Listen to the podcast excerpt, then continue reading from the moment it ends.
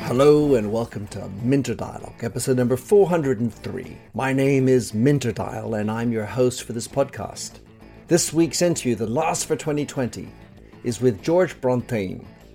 George is the founder and CEO of Membrain, the sales enablement CRM that makes it easy to execute your sales strategy. A lifelong entrepreneur with 20 years of experience in the software space and a passion for sales and marketing, with a life motto don't settle for mainstream.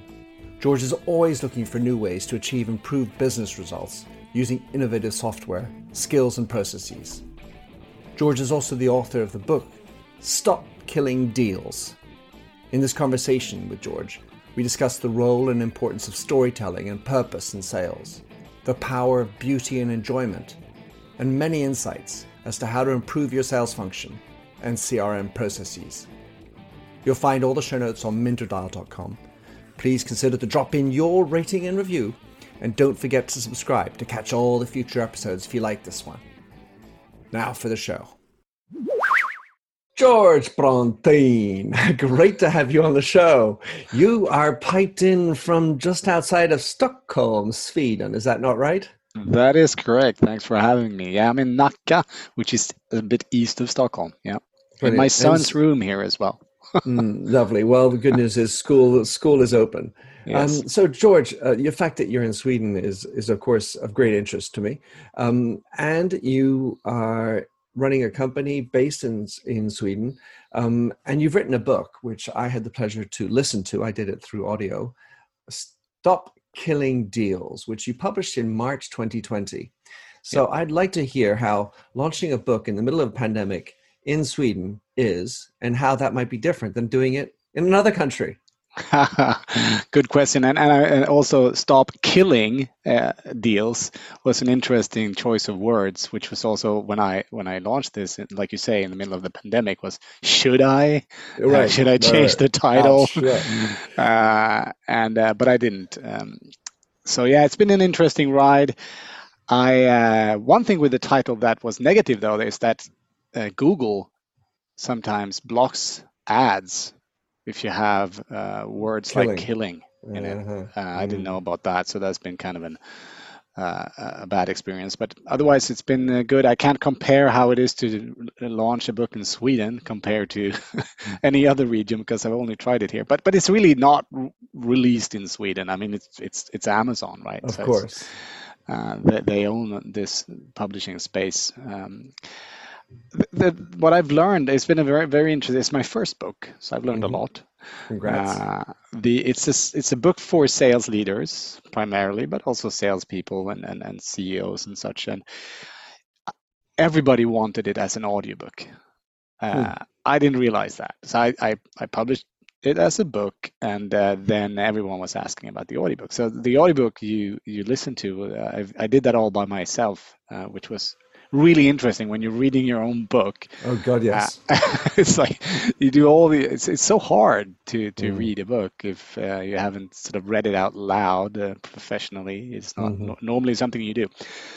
So yeah, it's been a fun experience. I don't. I think launching it was a good move. Uh, people have had time to read, uh, mm. maybe more than than usual. So I think um, I, I can't complain. It, has been a it's been a good uh, good experience so far. Well, my implicit question was: Are you getting to do book tour, book talks? Ah, that, okay. That's what you usually do when you write a book. You get to go out right. and you sign books and you have people and you hug them, you ah, talk to okay, them. Okay, okay, okay. yeah. Well, in Sweden, of course, getting close to people anyway is We don't normally do that kind of thing, right? Whoa! yeah, but I'm I'm an introvert, so I, I hadn't even considered doing a physical book tour, so that's why I didn't uh, understand what I you see. were saying between the lines there. exactly. Well, the, you know, of course, the lines being that Sweden has sort of stand has a has another flag that's flying in this uh, pandemic. Yeah, and yeah. and uh, personally, I salute the way the Swedes have gone around it. So, um, but I'm not going to get into a political discussion. So yeah, I love George when when you began the book.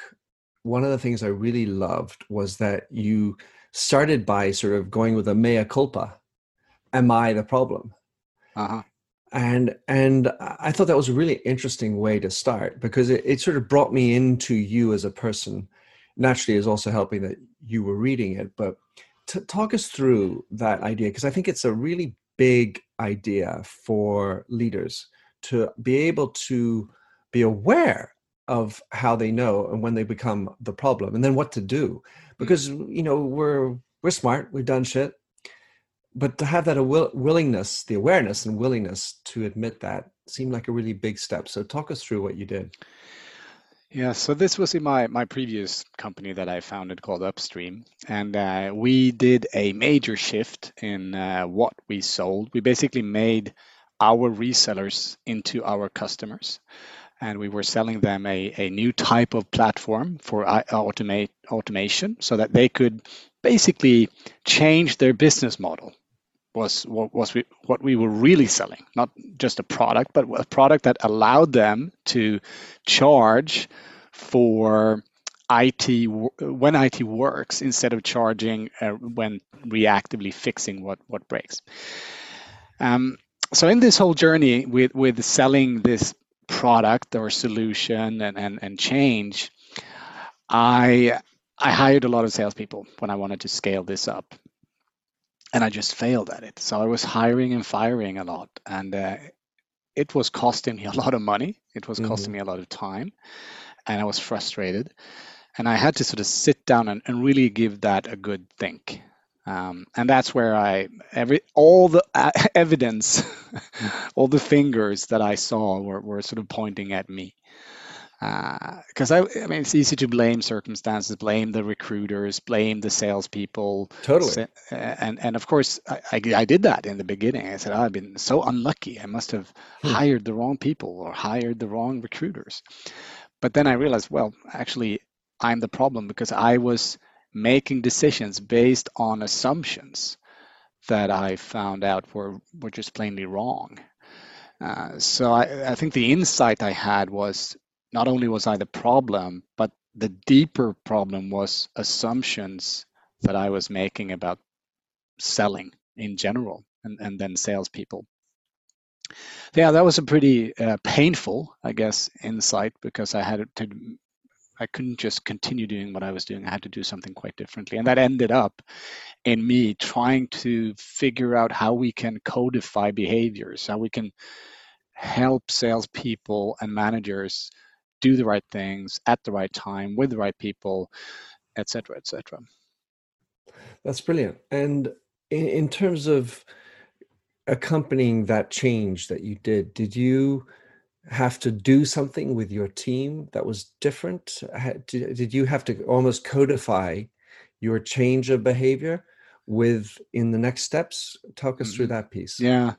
Yeah, definitely. I, I, was I was trying to find a gap between what I was doing, and I actually had my youngest brother uh, uh, employed or engaged in the company at that time, and he was brilliant. He he could sell uh, these solutions uh, in a great way. I was able to do so as well, but the salespeople weren't. So we were trying to find the gap there. I mean, what are we doing that makes this work compared to what they are doing that uh, does not uh, work? And by doing so, I found that there were some things that, that were very obvious. And one of those were was that in in order to sell the product, you had to engage all the people at the customer side who were going to get affected by that change. And, and in the beginning, we didn't really, really realize how big of a change that was. Uh, so we were pitching it uh, as if you do this, if you invest in this platform, you automate a lot of the work you're doing manually, you're going to be more profitable.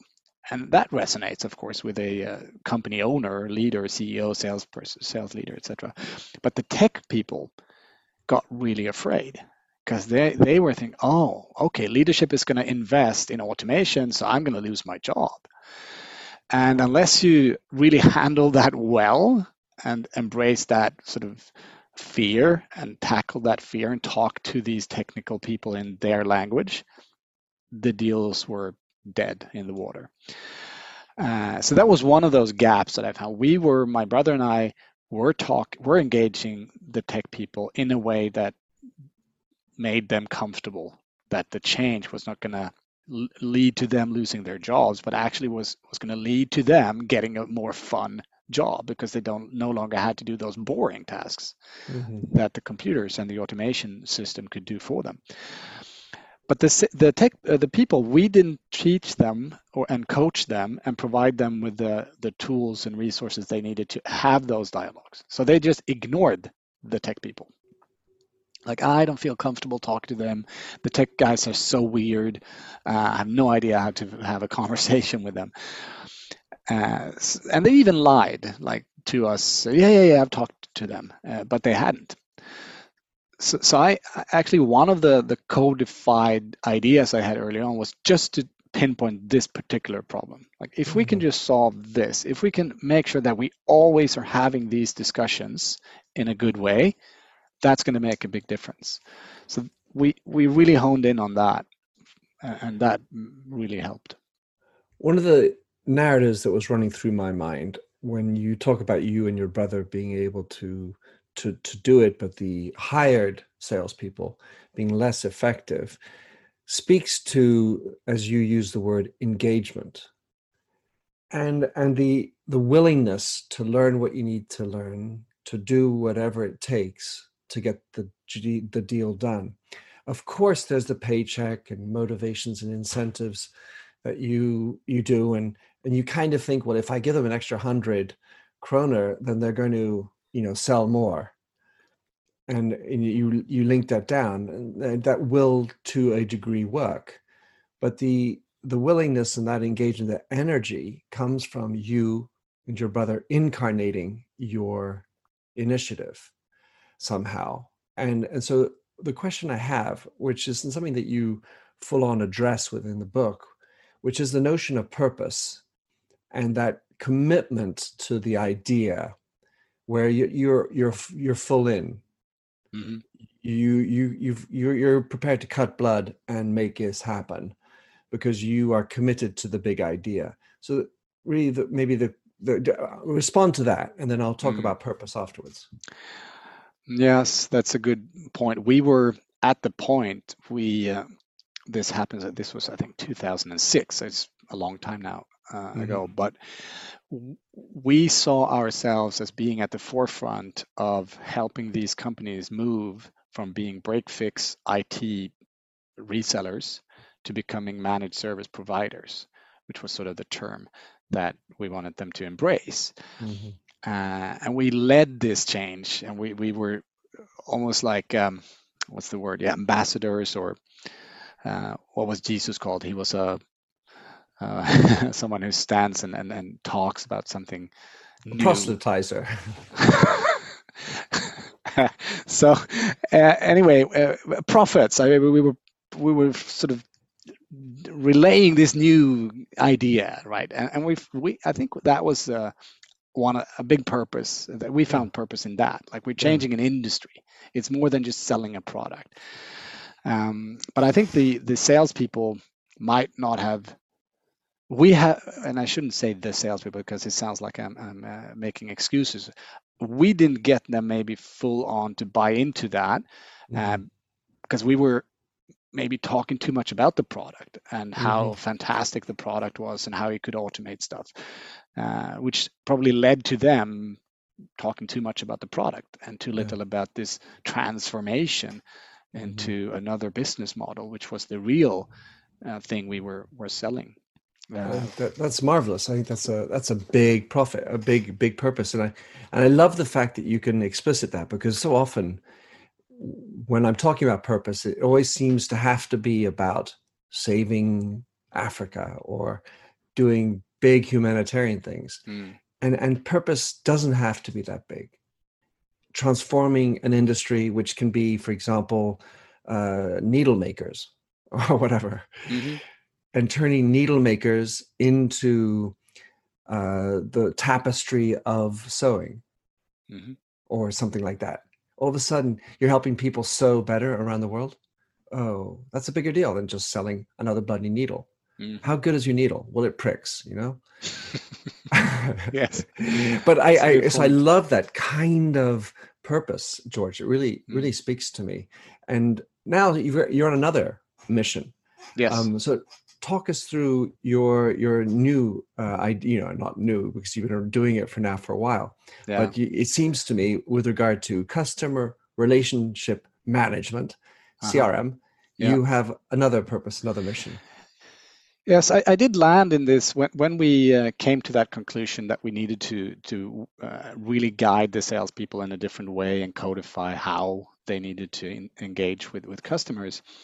Uh, of course, the tool salespeople use is usually the CRM system, as you uh, as you mentioned, and and we were using one at the time that was just not good uh, to for that purpose to to guide salespeople. It, it's really a, a, uh, tool, and it still is, which is why I'm, I find the mission we're on now is to be so so engaging. It's more of a tool to log what you've done, right? You you assume that the salesperson know knows what to do, and they should just log what they've done, so we can see if they've done enough, and and bash them on on their head if they haven't.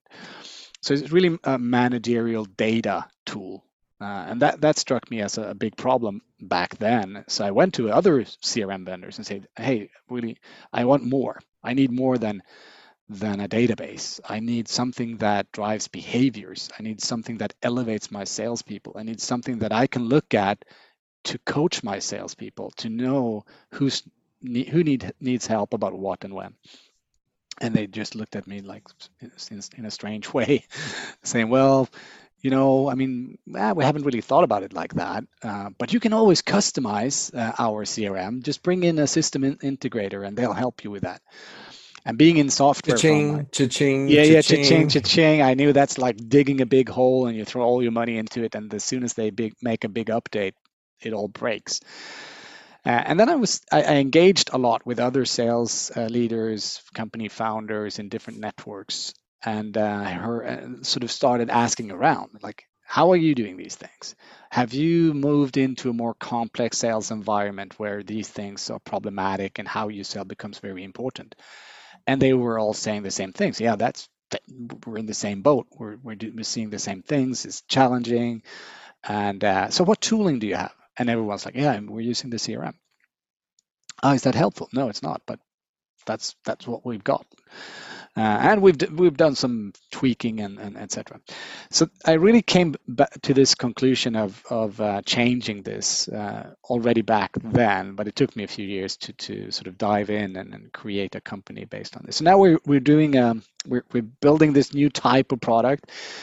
And I didn't want to use the word CRM for so many years, but that's what people have. That's the sort of uh, box people have in their head when they think about salespeople and a system. Oh, the CRM.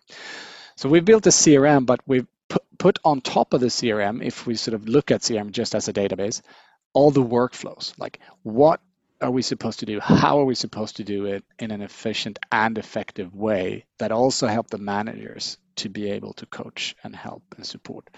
So it's really, we're trying to put the how to sell into a system and we're not trying to do, do it ourselves because I don't believe that a system is going to help salespeople elevate to the next level by itself. We also need skills, coaching, uh, strategies, uh, and, and for that we need sales development experts, sales trainers, sales consultants, management consultants. So we're teaming up with them and, and building sort of a network of experts who can then provide the strategies, provide the, the skills development, provide the coaching, and use the system we're building to make that happen in, in daily operations. And, and the mission is to elevate the sales profession because I think selling has a lot of work, has a lot of improvements uh, that have has to happen to to it.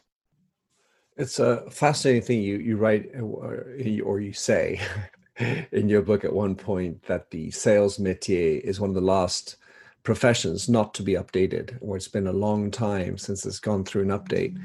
And and it's true that you i still have in my mind very much that image of that secondhand car dealer type salesperson who is scurrying around full of good energy and intention going after the bonus and and selling in no matter what because that's what they've been told to do. Like a bull in a china shop you just you just forgot to tell them not to you know don't don't run over the china. Oh oh okay.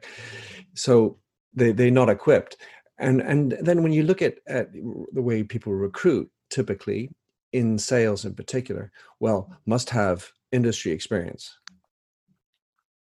so the question i have for you and you can even look at it with regard to your own team but with regard to this whole process how do you hire the right salespeople?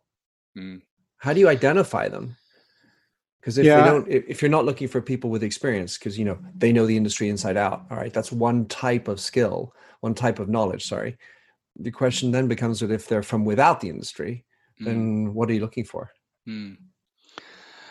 You have to tie it back to the way your buyers buy and how you need to sort of align to that to help them buy, which is selling. I mean, selling is helping someone come to a decision that includes and benefits both you and them. Uh, and if you're, and, and, this was one of the big insights as well. Um, it's it, selling is not selling, right? People talk about selling as if if it's one type of thing, and selling a used car or chewing gum is very different from selling a an airplane, right? So it's it's very it's it's it's sort of a uh, the complexities on a, on a, on a large scale. Um, and, and that's what I think people uh, miss that they they believe we have assumption that sellers are in a particular way. Like they are hungry they're competitive they won't take no for an answer they can sell snow to eskimos you know all these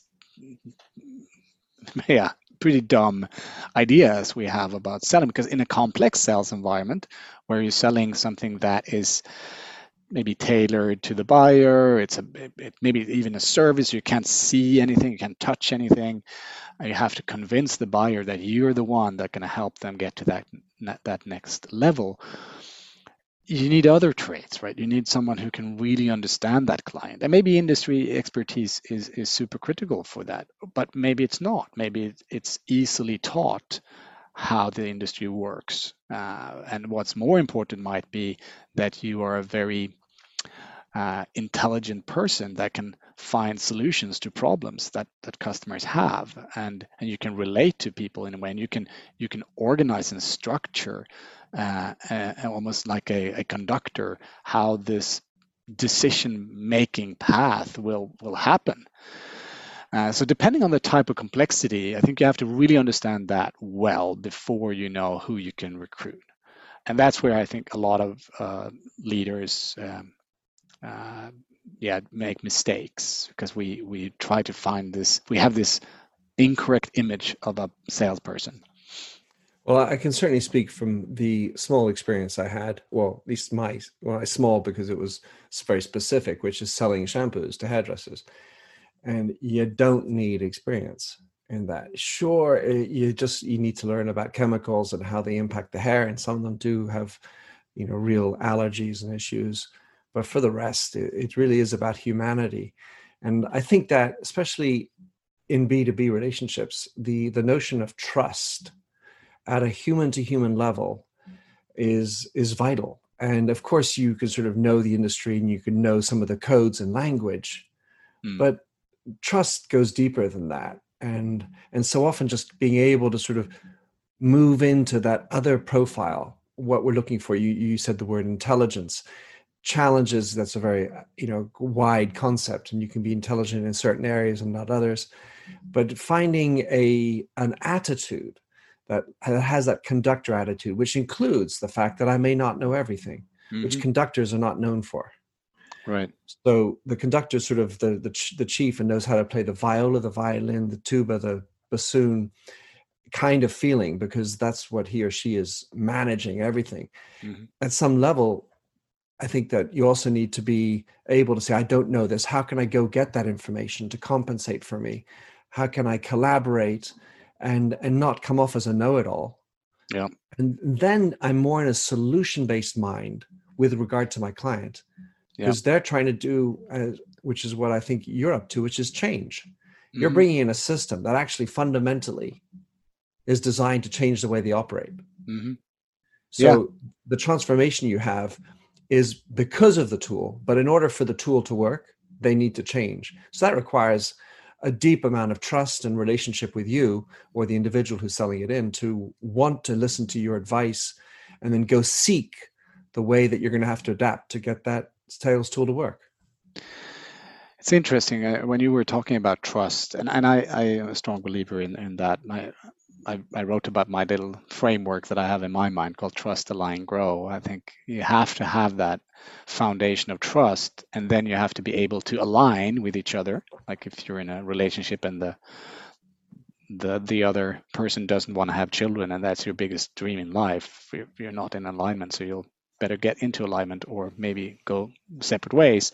And the same in business, right? If if if I cannot help you with what you're trying to accomplish, when I should just walk away and maybe recommend my competitor who can help you. But if but I, I think it's it's a difficult thing with trust in the times we're living in because everything is moving so quickly and we we have our attention spans spans are just shrinking all the time. So people just want to fix their problem in the shortest amount of time possible. So I find it to be kind of a problem for us humans today that sometimes we don't take the time needed to really think about things. Uh, we just go fix it in the easiest poss- possible way, um, which probably leads to the problem not being fixed it leads to another problem. And then we fix that in a quick way, and all of a sudden we have a, a uh, just made the whole problem bigger because we don't just slow down, think, and maybe build these relationships on based on trust. Because I think buyers are also treating sellers in a way sometimes, and maybe sellers have their themselves to blame uh, because we have this, you know, used car salesmen who have treated buyers poorly. But sometimes buyers also treat sellers poorly in a way that is not justified. Mm. Um, you, they scout for pricing, they don't go deep enough, they set criteria that are not in their best interest and not willing to, to listen to other to insights that sellers may uh, may come with um, for different reasons. So I'm seeing, and the whole you know the quarterly economy we're living in, everything is is so short-sighted uh, that I'm a bit frustrated with that. I must say it's hmm. it's get, it's become more difficult from my view and my perception to to build these relationships uh, based on trust because sometimes there's just no time nor perceived time uh, to go there. It's like just give me say what you have, give me your price, and I'm I'm going to move on with my life. One of the things that you mentioned, and I really latched onto it because I found it quite powerful, George, was when you say or ask the question Will my customers be willing to pay for the advice that my sales team is providing? So that's just forget about the product I'm selling, but is the manner in which I deliver advice, the surround sound service to the product, is that payable? Is it something that's so valuable value added. So, in other words, we're not just flogging features and benefits, we're really into the mode of being in your shoes and helping you with the integration and the success towards your targets. I mean, because that's valuable. Mm-hmm. I thought that was a, a, a great statement. Of course, the challenge is making that come alive. Any ideas, tips, hints as to making that? Hmm. It's it, it's uh, gets me thinking of a, a, call I had the other week with a fellow Swedish entrepreneur uh, who scaled his company quickly, uh, brought in a lot of VC money, and they scaled uh, in the US a lot. And um, and they just of course it's not called Spotify, right? no, that's another story. But these guys made it uh, sold B two B, so it was it was pretty hands on selling, right? They had salespeople visiting customers or and calling on customers. But uh, if you if you hire a few hundred salespeople at one just instantly in a very short time frame, um, he he shared the, the story how they were before this happened they were always the vendor who came to a customer and and shared new insights. They were so knowledgeable uh, about their niche market and, and, the product they were providing Uh, and and they had almost this idea like and the quote you mentioned there is is actually not mine it's from neil rackham who wrote spin selling and and uh, so they had latched onto that idea that if we leave the meeting I, we don't care if the customer buys our product or not but they should be thinking wow this this was a great meeting. I learned something from this meeting. It wasn't just a sales meeting. But when they started recruiting hundreds of salespeople and and, and weren't maybe as thorough with the onboarding that they had been in the past, uh, he would get calls saying, "I just met one of your sales guys, and it was it was not a pleasant meeting. It was, I mean, they just wanted to pitch me something, and I they didn't even know my business. They didn't ask the any questions. They were just running into a pitch. What's what's happened? mm-hmm. uh, so definitely think we have to, as salespeople, uh, if we're in a complex B2B sale and there is room for taking such a sort of a consultative approach, to, to be that consultant that provides value. And uh, that's that's hard. That that's hard, and it, it it requires work, and it requires each salesperson to be so, sort of elevate their game and go a lot beyond or just pitching a product. Uh, but I think that's the right mindset to have. It strikes me that a fundamental to your approach, George, is machine and human, because you just can't have an AI do everything.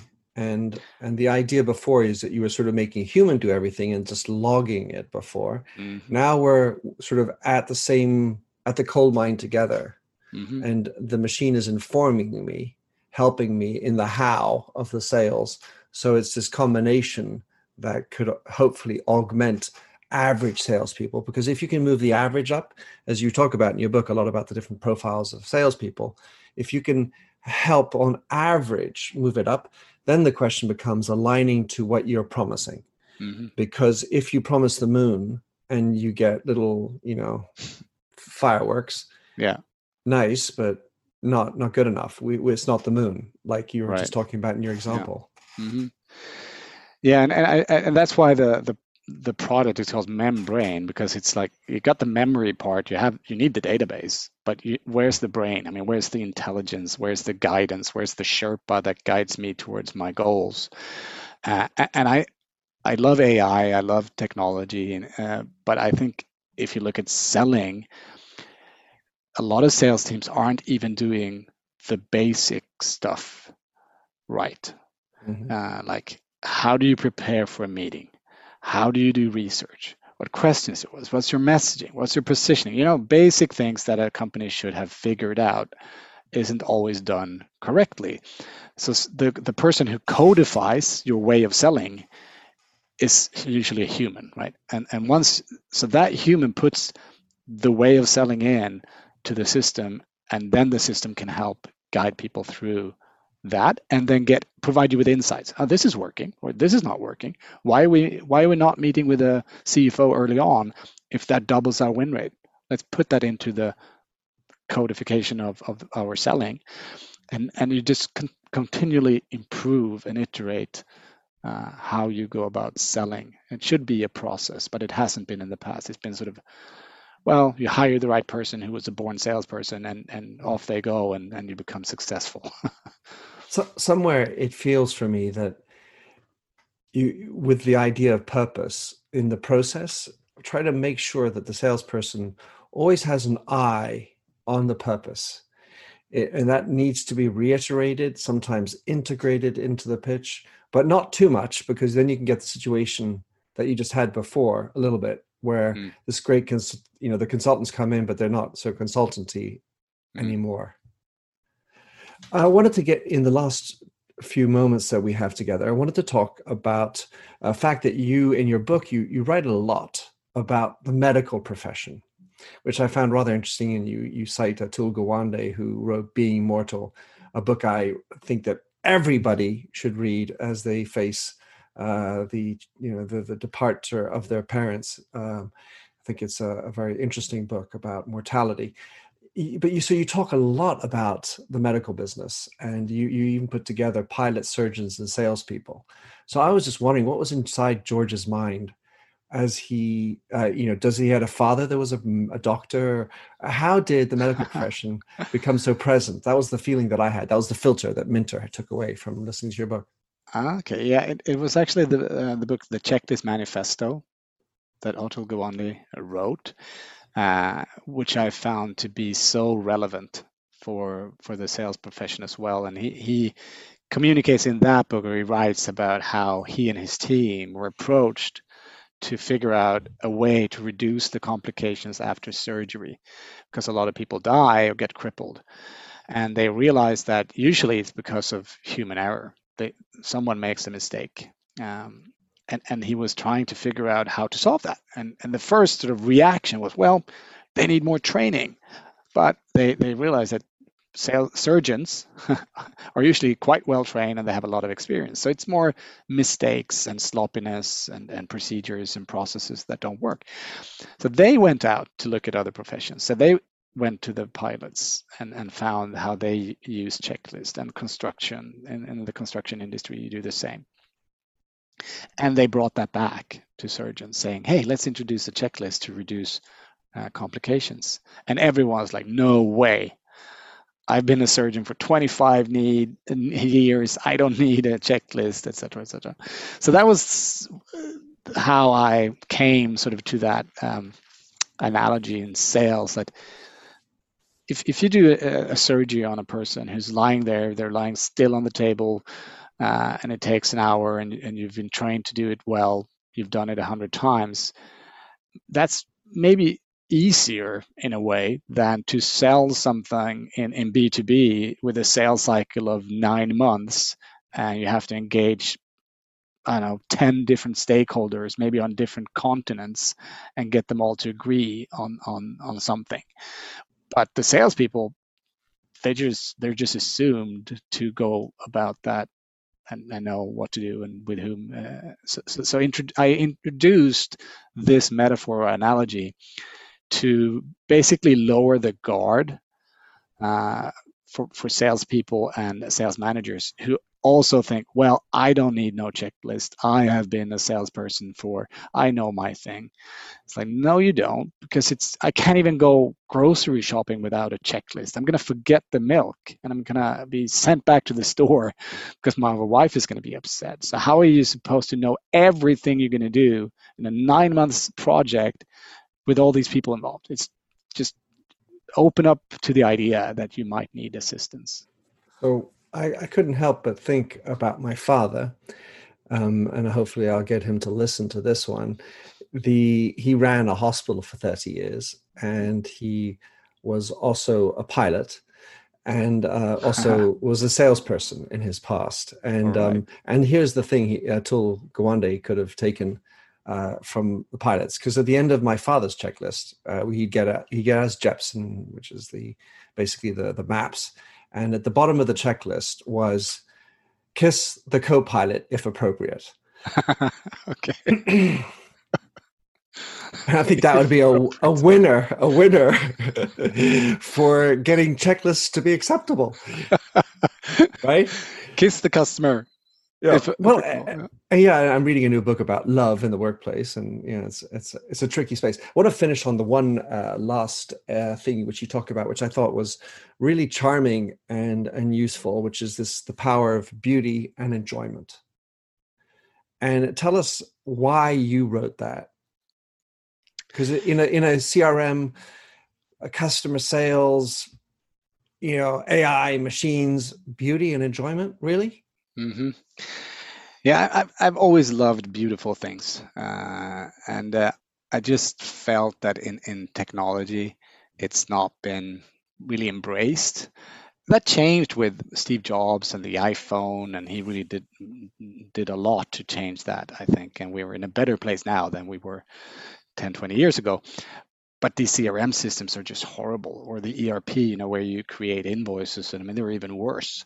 Mm-hmm. Uh, it's not something you want to you, you feel happy uh, when you log on to and that's i think that's a part of why a lot of salespeople hate their CRMs because they're just ugly and uh, they're in your way. They're sort of, oh, I have to go do something in my system, but I have to click 14 times to get there, and it opens 14 different windows, and I just can get confused.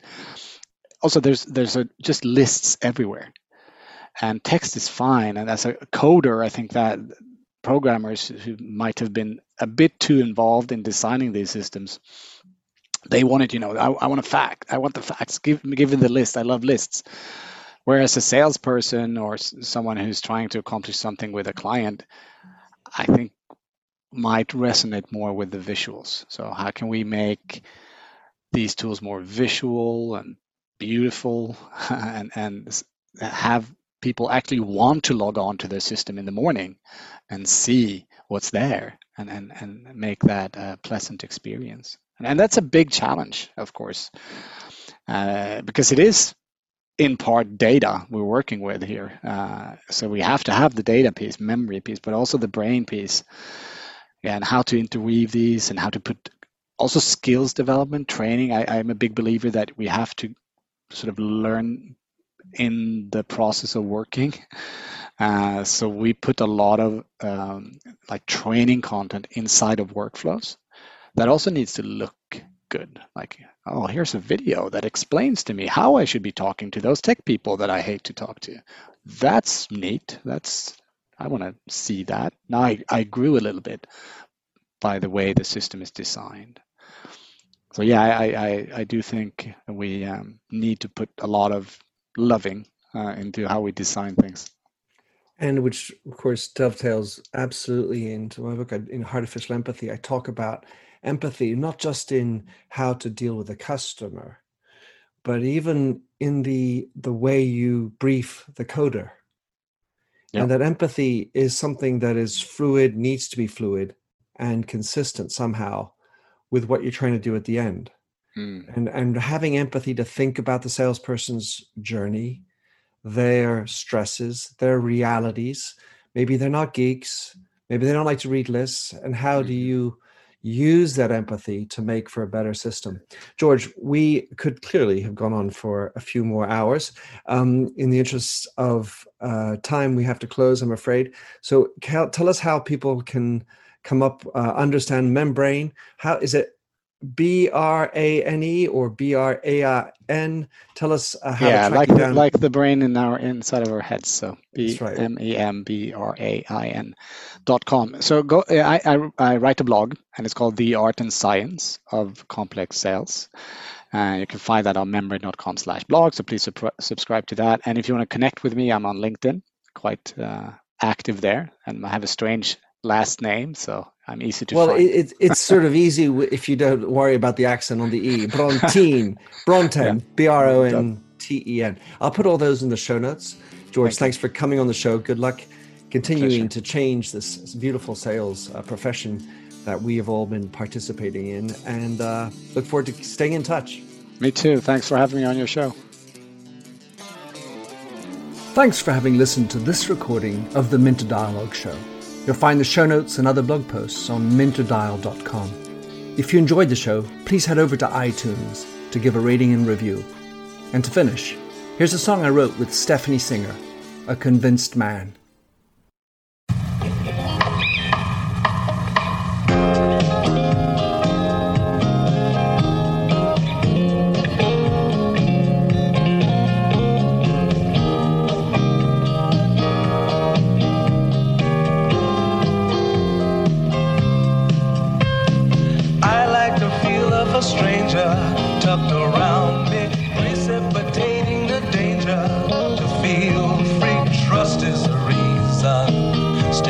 Challenge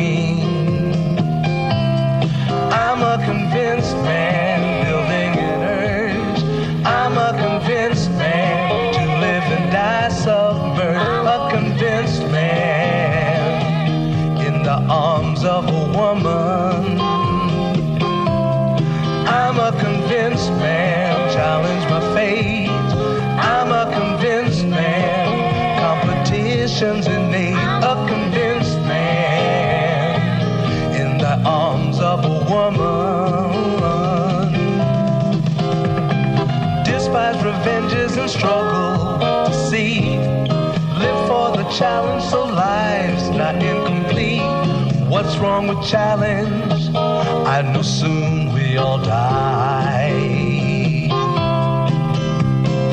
I like the feel of a stranger tucked around me, precipitating the danger to feel free. Trust in my reason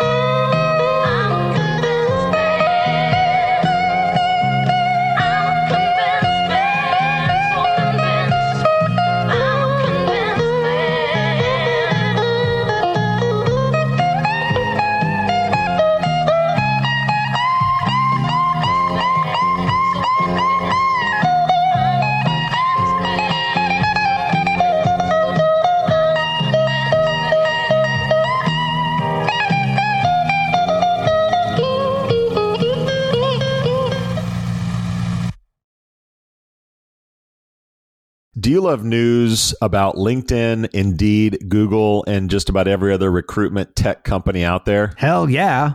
I'm Chad. I'm Cheese. We're the Chad and Cheese Podcast, All the latest recruiting news and insights are on our show. dripping in snark and attitude. Subscribe today wherever you listen to your podcasts. We out.